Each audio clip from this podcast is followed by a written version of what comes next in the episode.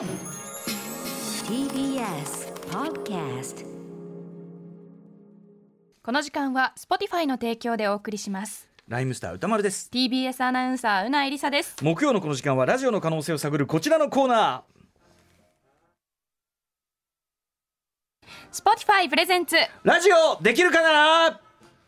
はいということで世界的な音楽ポッドキャスト配信サービス Spotify のバックアップのもと音声コンテンツの可能性を探っていく時間ですということで企画発案者の番組プロデューサーも同席しておりますはい、橋本義文です。よろしくお願いいたします。メリークリスマスメリークリスマスですね。うんそうなんですよ。だからクリスマスイブ当日の放送なので、うんはいやっぱりこうポッドキャスト時代と言われるええ。このコーナーもですね、うんうんうん。やっぱりクリスマス仕様にちょっとしたいなということで、はい。今日ちょっと考えてみたいなと思ったことがあったんですね。クリスマスにちなんで考えてみたいこと、うん、やっぱりクリスマスに流れるこういろんな音楽とか音とか BGM とかね、うん。あれありますよね。うん。まあラジオでもそうですし、クリスマスソング。ソングとかまたいろんなあとクリスマスを感じさせる感じるなんかみたいな音感。そうなんです。よでなんか我々がじゃあそのクリスマスと感じる音って一体何何がそういうふうに思わせてんのかなっていう。うん。これまあシャンシャンシャンシャンとかね。とかね。まああとでも昨日のね嵐特集の中でうん。高橋義明さん選曲していただいた「街角の恋人たち」っていう曲が全然クリスマスソングじゃないのにリリースしたの2月なんだけど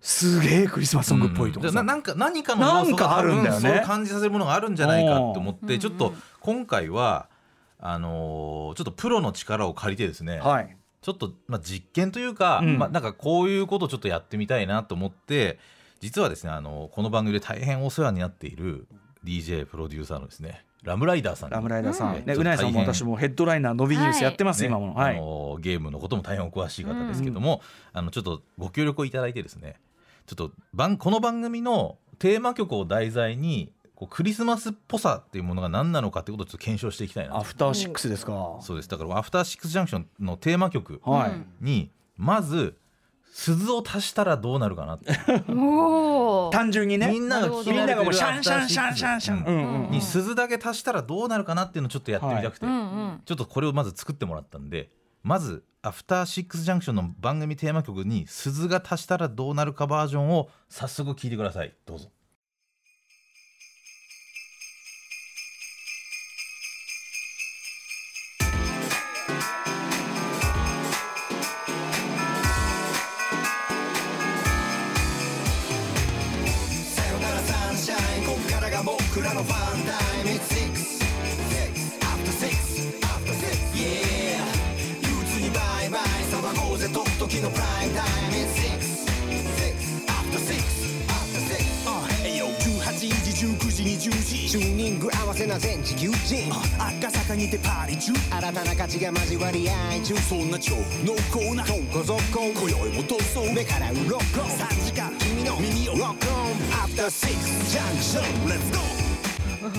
はい、あのーラムちゃんもね、ええ。あのいわオーダーに従って鈴のね載せてますけど、うん不本意だったと思いますよ。まあでもこれねご本人からコメントもいただいてます、はい。補足コメントいただはいい、てますから、い。ただいております、読ませていただきますね、えーまずはシンプルに、えー鈴の音を足すという指示についてそのまま作業しました。ちなみにこの鈴の音日本人にとっては幼稚園などで子どもたちがおのおの手に持った鈴を鳴らすあのイメージが先に来ると思いますが、うん。実際のクリスマスにまつわる楽曲で使用されているのはスレイベルという棒の先に無数の鈴が並べられた月楽器の音ということですね、うんうんうん。意外とこの音を探すのに、えー苦労しいました。っぱい鳴ってないとダメだね。うん。また鈴の音がクリスマスに強くイメージ付けされているのはトナカイの首につけられた鈴からと言われています。そのため遠くの空からサンタさんがやってくるというイメージを出すために曲の頭から鳴らすのではなく鈴の音がフェードインからの楽曲スタートという構成にしてみました。これくらいしか工夫のしどころがありませんでした。これはだからその確かにイントロ部分はあっていうねあクリスマスソング始まる、不思議なもんだね。そのあのトナカイの首についた鈴なんてこっちはさ知ったこっちゃねえのに、でもなんかシャンシャンシャン結び込まれてるよね、うん。ただ悲しいからですね、曲が始まるといかんせんクリスマス感が全くないんだからちょっとねこれもうちょっとなんかできないかなってことで、あの鈴だけではまあないだろうっていうね、うんクリスマスっぽさを出すのはと、ええ。ええ。なのでちょっとラムさんにこうさらにクリスマスっぽさ出すにはどうしたらいいかっていうことをオーダーしたんですね、うん。うん。でそうするとこういった回答をいただきましたのでちょっとご紹介いただけますでしょうか、えーそもそもクリスマスソングをクリスマスらしくしている要素とは何でしょうか？それはおそらく温かいメジャーなコード進行。その音程が変わるときに挟まる中間の音によるとろける感じ、うん。スキップを連想させるような3連符などが考えられますがここはキーボードでも持参して直接お話しした方が良さそうです。一方のアフターシックス都会的でやや涼しいコード構成マイナーコードのシンセ音機械的なリズムなどどれをとってもクリスマスからは程遠い無理難題ということで手軽な案として著作権の切れてる名曲を大胆に放り込むを提案します。これさえ入れておけば間違いなしクリスマスさりげなくウィンドチャイムなども足してあります。つまりアフターシックスねライムスターのアフターシックス、それ自体はもうクリスマスの真逆の、まあ、要素でできてる曲であるというね音楽感じなんですね。でちょっとこういろいろ他にも足されたバージョンというクリ、えーアフターシックスのテーマ曲。どんな名曲が取り込まれているのか、続いてこちらをどうぞお聴きください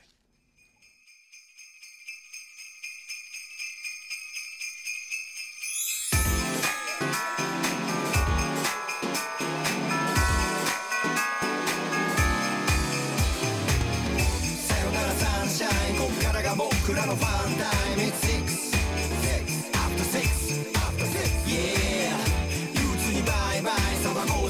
うぜとっときのプライムタイム It's six six after six after six uh, えよ18時19時20時チューニング合わせな全地球人赤坂にてパーリー中新たな価値が交わり合い中そんな超濃厚な今こ続行今宵も逃走目から鱗3時間君の耳をロックオン After Six Junction Let's go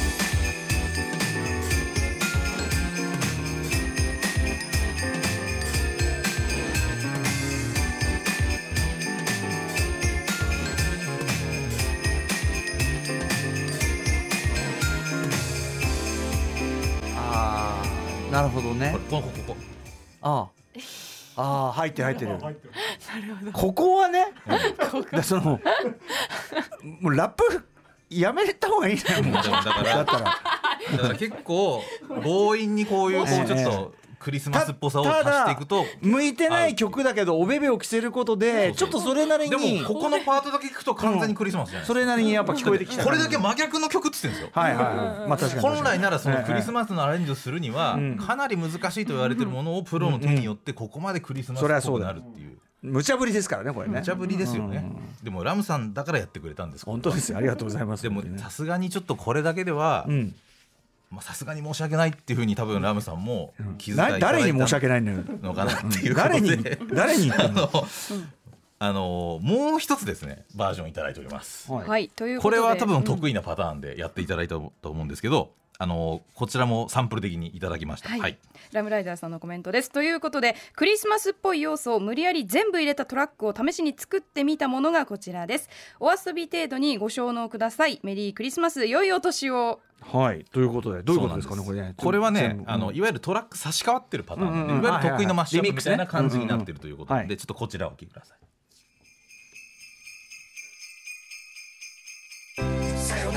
シャインこっからが僕らのファンタイム。It's six. Six. After six. After six. Yeah. 憂鬱にバイバイ。騒ごうぜ。とっときのプライムタイム。It's six.